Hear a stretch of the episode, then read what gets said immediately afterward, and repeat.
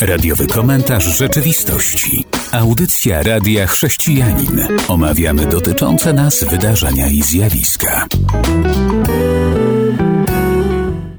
Witam słuchaczy w kolejnej audycji. Witam również po raz kolejny Wojciecha.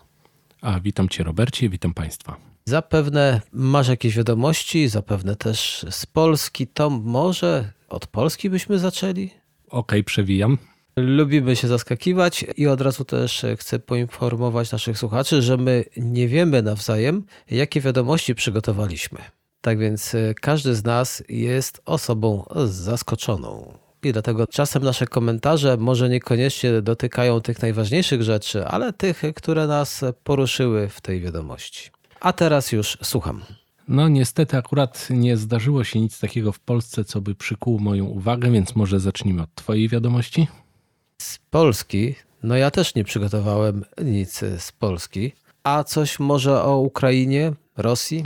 O Rosji, owszem, o Rosji dzieje się tam y, bardzo nieciekawa rzecz. No wiemy, że sytuacja wojenna jest jaka jest, ale oprócz tego Żydzi rosyjscy, którzy obawiają się represji, opuszczają kraj. I w tym momencie, na tą chwilę od marca, wyjechało już 20 500 osób mniej więcej do Izraela oraz do innych krajów. Agencja żydowska, o której wspominaliśmy w jednym z wcześniejszych komunikatów, bardzo mocno pomaga tym ludziom przenieść się. Tutaj podano ponad 20 tysięcy z około 165 tysięcy mieszkających tam Żydów. I dlaczego oni się tego tak obawiają? Ponieważ nie dostrzega się ani w mediach, ani w mediach światowych tego, aby Żydzi byli specjalnie w Rosji dyskryminowani, oprócz może właśnie naczelnego rabina, który musiał uciekać z racji tego, że bardzo ostro sprzeciwstawił się wojnie. Otóż na to pytanie odpowiedziała w BBC Anna Stanis. To jest osoba, która jest profesorką na Uniwersytecie w Toronto i badaczką historii Żydów w Rosji. Powiedziała ona coś takiego. Cytuję: Zastanawiałam się, skąd ta rosnąca liczba wyjazdów, bo obecnie nie obserwujemy dużego wzrostu antysemityzmu. Ale jeżeli spojrzeć na to oczami historyka, to widać, że zawsze, kiedy w Rosji coś się dzieje, się zmienia, Żydzi są zagrożeni. No i tu myślę, że właśnie ci mieszkający wyznawcy judaizmu mają już doświadczenia swoich przodków, no i postanowili opuścić ten kraj, który no, może się stać bardzo nieprzychylny dla nich. W Europie było podobnie. Jeżeli były jakieś e, klęski, epidemie, to potem co się działo? To winni Żydzi no trzeba było skierować na kogoś uwagę, tak żeby odwrócić od siebie. Także to chyba jest wciąż e, jednak to ta sama polityka, która się ciągnie od wieków i może właśnie dlatego boją się, że w pewnym to momencie będą chcieli odwrócić uwagę od tego, co się dzieje na Ukrainie, może od jakiejś klęski, może od jakichś innych porażek, będą widni Żydzi. Czegokolwiek, ale zawsze to uwaga wszystkich gdzie indziej będzie. No tak, jeżeli już mówimy o jakichś prześladowaniach, to bardzo nieciekawa sytuacja dzieje się w Niemczech. Tam przedstawiono raport na koniec 2021 roku, który przedstawiła komisarz rządu federalnego do spraw przeciwdziałania dyskryminacji Freda Atman. I właśnie zdaniem tej pani i tego raportu dyskryminacja staje się częścią codziennego życia w Niemczech. Największa dyskryminacja, największy odsetek zgłoszeń dotyczy dyskryminacji na tle rasowym. Tutaj właśnie podano, że łącznie zgłoszono 5617 przypadków, co jest najwyższym drugim wynikiem od czasu powstania tej agencji do spraw przeciwdziałania dyskryminacji w 2006 roku, czyli całkiem nie tak dawno. Za chwilę chciałbym powiedzieć parę słów odnośnie tego, ale może wrócę jeszcze do Rosji, a dokładnie może do kościoła prawosławnego na Litwie, który potępia wojnę wywołaną przez Władimira Putina. Również chce, aby rosyjski kościół prawosławny nie był tak wpływowy hmm, na Litwie, żeby tam jednak kościół prawosławny miał autonomię. I tutaj pada coś takiego w telewizyjnym wywiadzie. Ten litewski biskup prawosławny Ambroży powiedział: Wszyscy modlimy się, aby Bóg oświecił prezydenta Rosji i sprawił, że zacznie zachowywać się jak chrześcijanin. I tutaj chciałbym nawiązać do tego, co myśmy mówili w poprzedniej audycji, że pewien to pastor chciał się modlić, ale całkiem o coś innego. Nie o to, aby Bóg oświecił prezydenta Rosji, prawda? Pamiętasz? Tak, pamiętam to. On chciał się dokładnie modlić o to, żeby Putin zszedł z tego świata. Teraz mamy wybór, kogo naśladować. Może takiego biskupa prawosławnego Ambrożego, który zachęca wszystkich, aby się modlili, żeby jednak Bóg oświecił prezydenta, no i zaczął się zachowywać właściwie. Ale kolejna myśl, że zacznie się zachowywać jak chrześcijanin. No tutaj to bym raczej na to nie liczył, ale to jest taka myśl, która mi przyszła, kiedy to przeczytałem, że bardzo wielu ludzi zachowuje się jak chrześcijanie, tylko że nimi w ogóle nie są. To jest postępowanie, może bym, można z zewnątrz powiedzieć słuszne, no bo ktoś rzeczywiście, jak się zachowuje jak chrześcijanin, to zakładamy, że dobrze się zachowuje, ale to nie zmienia faktu, że jak ktoś się zachowuje jak chrześcijanin, to jednak potrzebuje nawrócenia, bo tylko osoby nawrócone w sposób świadomy do Jezusa Chrystusa są chrześcijanami. Pan Jezus przestrzegał nas przed takim zachowaniem, żebyśmy nie wyglądali na pobożnych w synagodze, tak, tylko żeby nasze serce było pobożne, więc to jest jakby słuszna, słuszna uwaga. Myślę, że tutaj e, biskup Ambroży miał e, to na myśli w tym dobrym znaczeniu. Na pewno. ale, ale właśnie faktycznie można by to było tak odebrać. To słuszna uwaga. To może ja nawiążę jeszcze do informacji odnośnie praw yy, i prześladowań, ale zrobię to już po przerwie. Zapraszam więc do wysłuchania utworu muzycznego.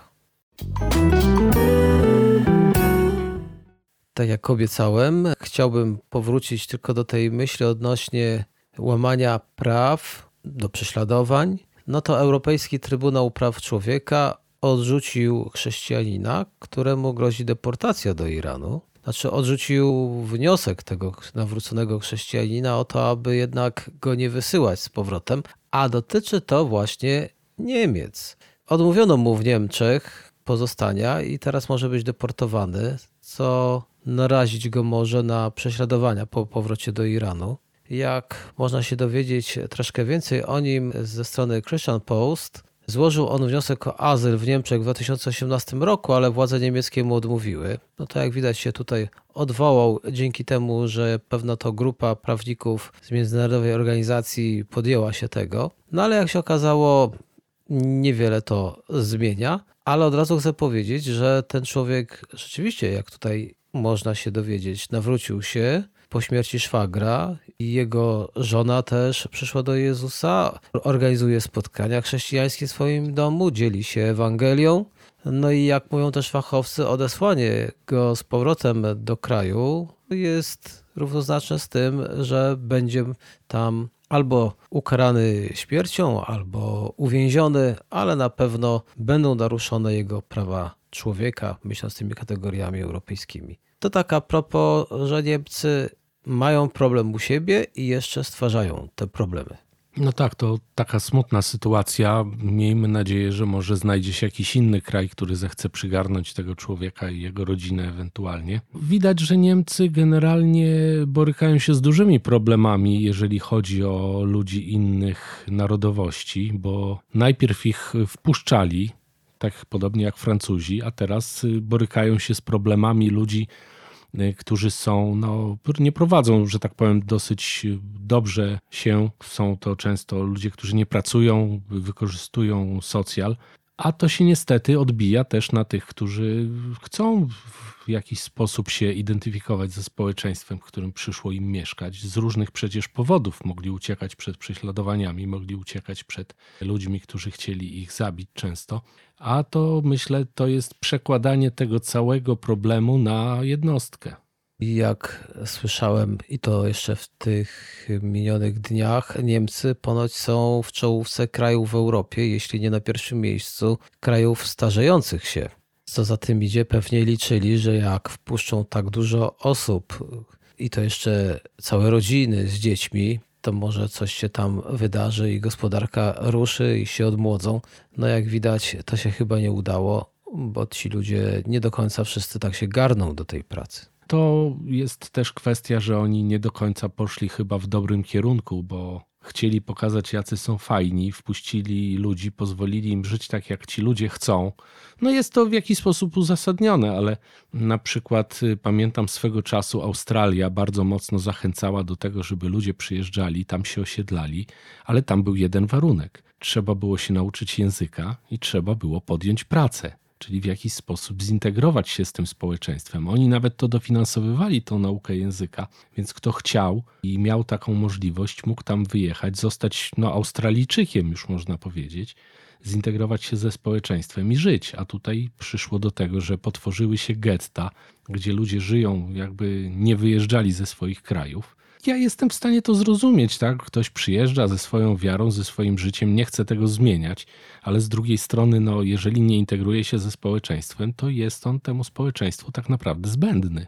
Staje się ciężarem, bo jednak jak nie pracuje, nie nauczył się języka, no to teraz trzeba się martwić o to, jak się z nim porozumieć, a dwa, jak nie doprowadzić do jakiejś poważnej klęski tych ludzi, no bo jednak mamy jakieś uczucia i nie chcemy, żeby dzieci głodowały, no to co się wtedy dzieje? No to państwo przejmuje opiekę nad taką rodziną, która nie chce pracować, no i staje się ciężarem dla tych, którzy chcą pracować i pracują, no bo im się zabiera te podatki, aby oddać tym, którzy nie chcą pracować. No dokładnie i potem niestety takie osoby mogą też trafić do więzienia.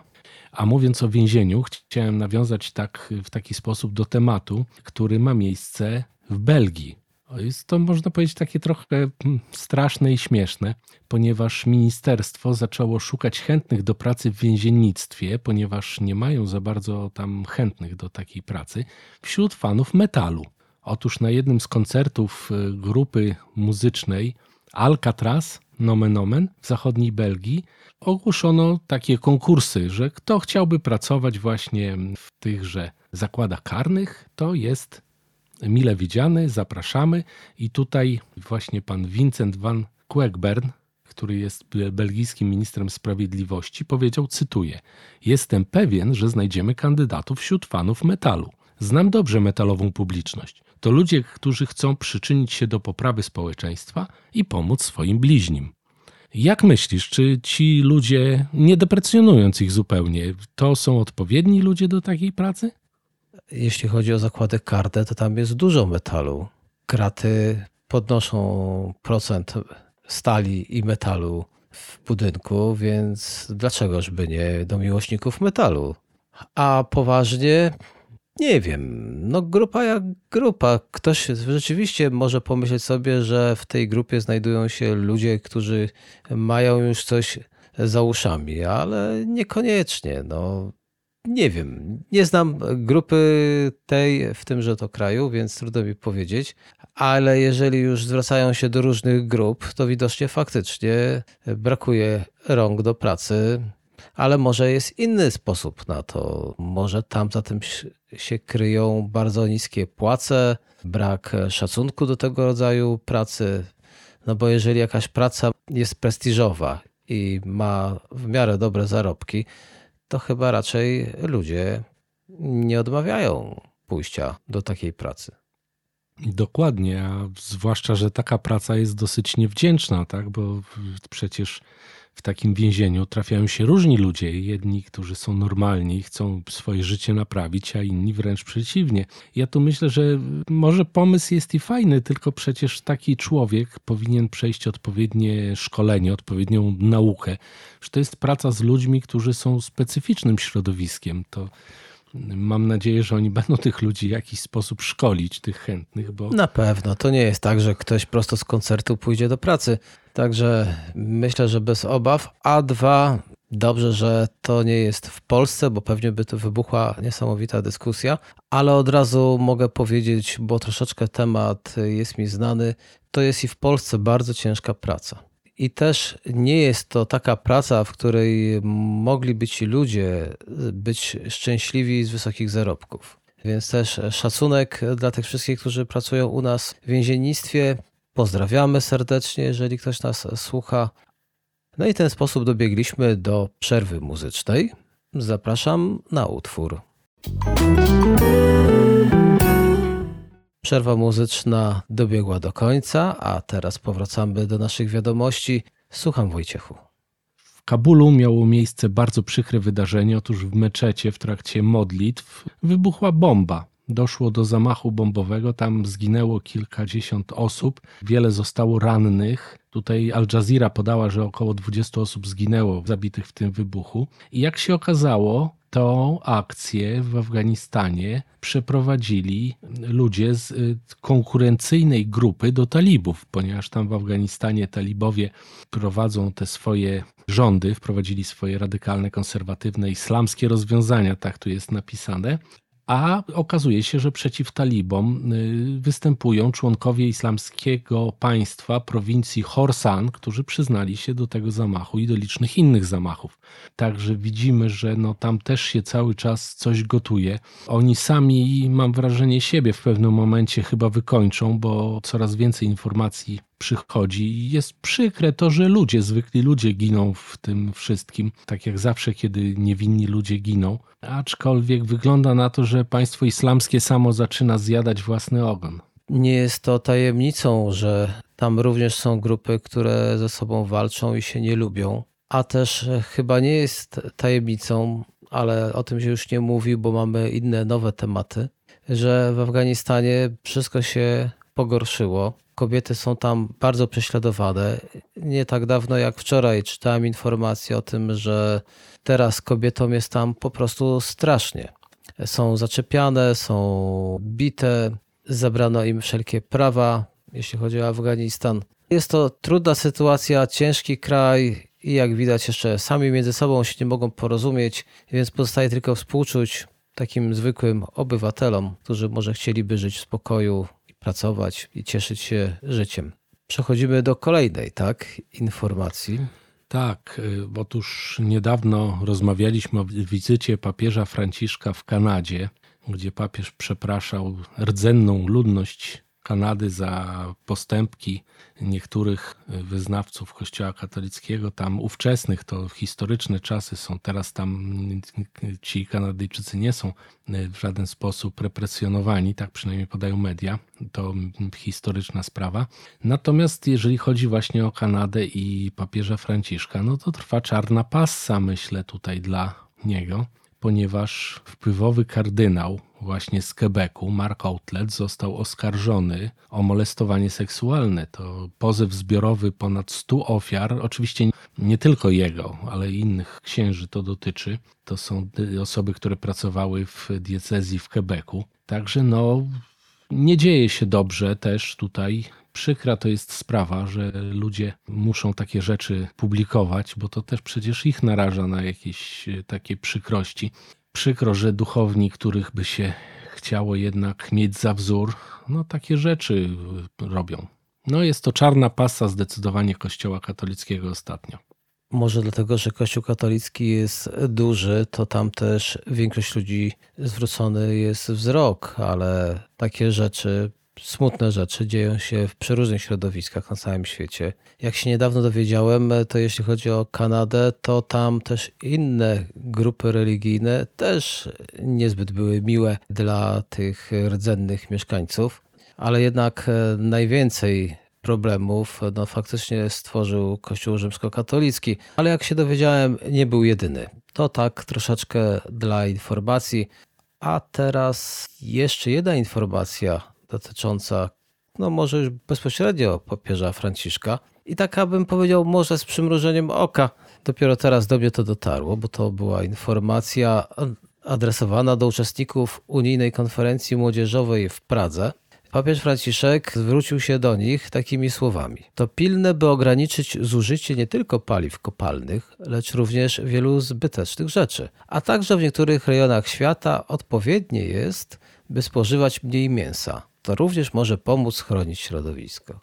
Tak się troszeczkę uśmiechnąłem. Zachęca, żeby mniej jeść mięsa, tylko nie z powodów e, stricte zdrowotnych, tylko już takich ekologicznych. No bardzo ciekawe, mam nadzieję, że hierarchowie pójdą śladem papieża i ograniczą spożycie mięsa. No, to dla zdrowia, to i dla środowiska, więc myślę, że każdy powinien być pro to było do młodzieży skierowane, nie do hierarchów, więc oni może niekoniecznie będą się czuć adresatami tego wezwania, bo to było do uczestników, jak wspomniałem, unijnej konferencji młodzieżowej w Pradze.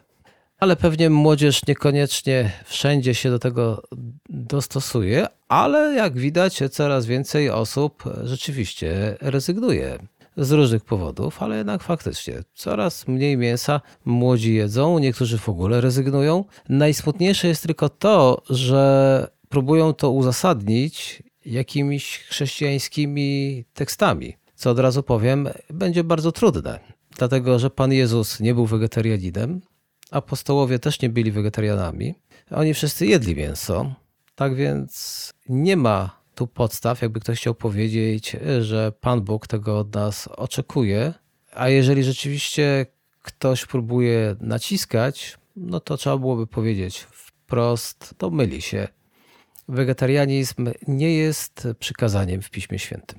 No tak, to właśnie co powiedziałeś, jest smutne, że ludzie często swoje pomysły próbują uzasadniać Pismem Świętym. No nie rozumiem trochę tego, no bo nie chcesz jeść mięsa, to go nie jedz. Chcesz jeść mięso? Jedz. No, jesteśmy wolni, tak? Oczywiście w granicach rozsądku. Nie będziemy teraz tego tematu rozwijać, bo to jest temat na dłuższą dyskusję na temat wolności chrześcijańskiej. Aczkolwiek, no, po co uzasadniać coś Pismem Świętym, co nie wymaga takiego uzasadnienia? Tutaj przynajmniej papież, z tego co widzę, ale całej wypowiedzi nie znam, nie powołuje się na Pismo Święte, tylko na sytuację, więc to rzeczywiście może być uczciwe, bo jedni się mogą chcieć do tego dostosować, ale przynajmniej nie nadużywają imienia Bożego, żeby mówić, że to Pan Bóg nakazuje.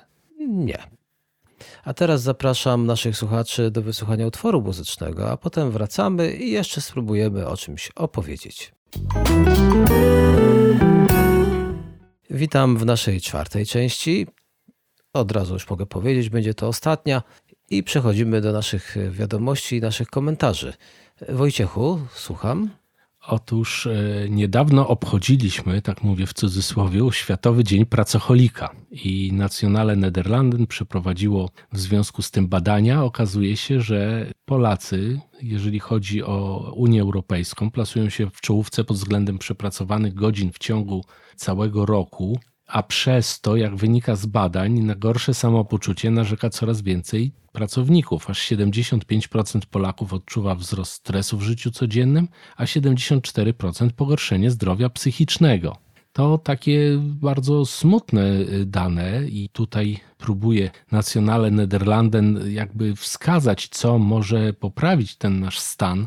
Po pierwsze, właśnie mniej pracy, jeżeli jest to możliwe, a po drugie, tutaj przeprowadzono ankietę, co może wpłynąć na dobrostan psychiczny osób zatrudnionych, i według blisko 60% ankietowanych, czynnikiem, który w znacznej mierze wpływa na ich dobre samopoczucie, jest jasny system awansów i wynagrodzeń. To, to powoduje, że człowiek ma stabilność, nie martwi się. 46% badanych danych istotne jest dofinansowanie do wyjazdów urlopowych, zajęć kulturalnych czy sportowych, a podobna grupa uważa za takie benefity na przykład jak ubezpieczenie grupowe, które może zapewnić im świadczenia pieniężne, a jedna trzecia wskazuje na szkolenia lub zajęcia odstresowujące. Tak w dużym skrócie wygląda w świetle badań Nacjonalnych Nederlanden stan Polaków pracujących. Ci, którzy brali w tym udział, pewnie coś tam odpowiedzieli, ale to według mnie świadczy troszeczkę o jakiejś małej refleksji. No bo człowiek pracuje te 7-8 godzin dziennie, a pozostały czas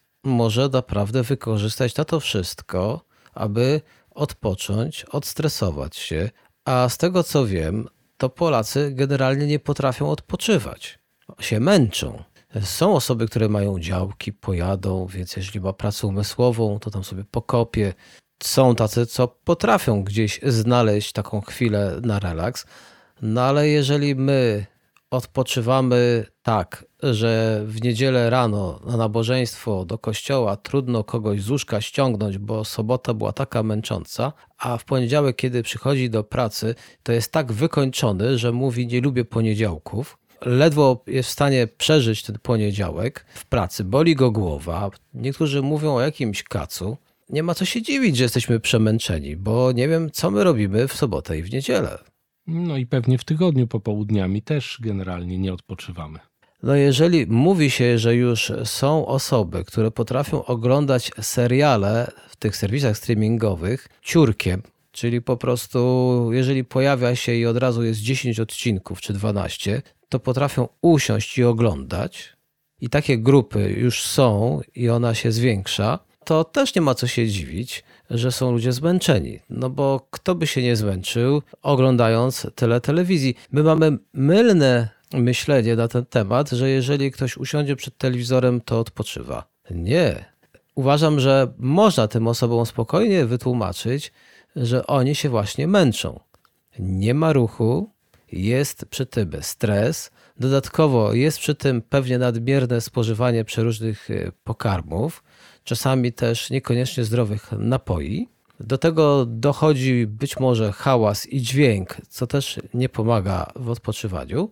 To tylko o samych mediach, a są jeszcze osoby, które oddają się innym formom relaksu, które są męczące. No tak, no może to jest dobry moment, żeby usiąść, zastanowić się, czy właściwie odpoczywamy, czy dajemy odpocząć naszej głowie po całym dniu pracy, a nie cały czas obciążamy ją, tak jak mówisz, czy serial, serialami, czy na przykład grami komputerowymi. To też jest dosyć stresujące zajęcie. Bardzo stresujące. Ludzie potrafią potem rzucać sprzętem albo monitorami. Wystarczy się rozejrzeć po niektórych środowiskach, więc to jest dużo frustracji. A Pan Bóg, a Pan Bóg nam zostawił polecenie, abyśmy jeden dzień w tygodniu odpoczywali. I niewielu ludzi znam, którzy naprawdę w niedzielę odpoczywają. A teraz przechodzimy do kolejnej informacji. Kolejna informacja, którą znalazłem, można powiedzieć, jest straszna i śmieszna. Pewna dziewczynka w Turcji, w wiosce Kantar, bawiła się w swoim ogródku i tutaj jej opiekunowie usłyszeli krzyk. Okazało się, że tam y, pojawił się wąż 50-centymetrowy i ukąsił tą dziewczynkę. Więc w odwecie dziewczynka ukąsiła węża. Jak podaje Newsweek, wkrótce potem wąż zdechł. Także dziewczynce na szczęście nic się nie stało, wąż okazał się nie być jadowitym gadem. A mi tak się przypomniało, jak to czytałem, zdanie z pisma. I ustanowi nieprzyjaźń między tobą a kobietą, między twoim potomstwem a jej potomstwem. Ono zdepcze ci głowę, a ty ukąsisz je w piętę. Czy to nie pasuje? Mogło ci się tak skojarzyć, ale to oczywiście jest o czymś innym. Ale jak oczywiście. widać, ten pełzający gad e, źle na tym wyszedł, także trzeba było dziewczynki nie ruszać. Także chyba mu się należało.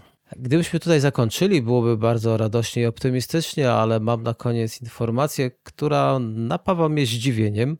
Nie będziemy roztrząsać i rozwiązywać całego problemu, ale do Szwecji. Chciałbym, żebyśmy jeszcze na chwilę zajrzeli, bo tam szwedzcy liberałowie chcą aborcję wpisać do konstytucji tak aby prawo do aborcji było zawsze i wszędzie, czyli w nadrzędnym prawie. Boją się, że to zostanie w jakiś sposób naruszone, to prawo, bo patrzą na Stany Zjednoczone i tam rzeczywiście teraz już tak nie jest. Ale dlaczego o tym mówię?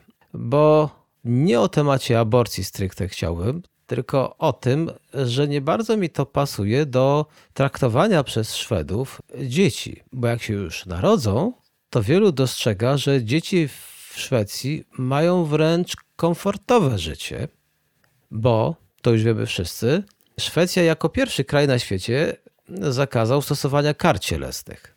I to już było w 1979 roku.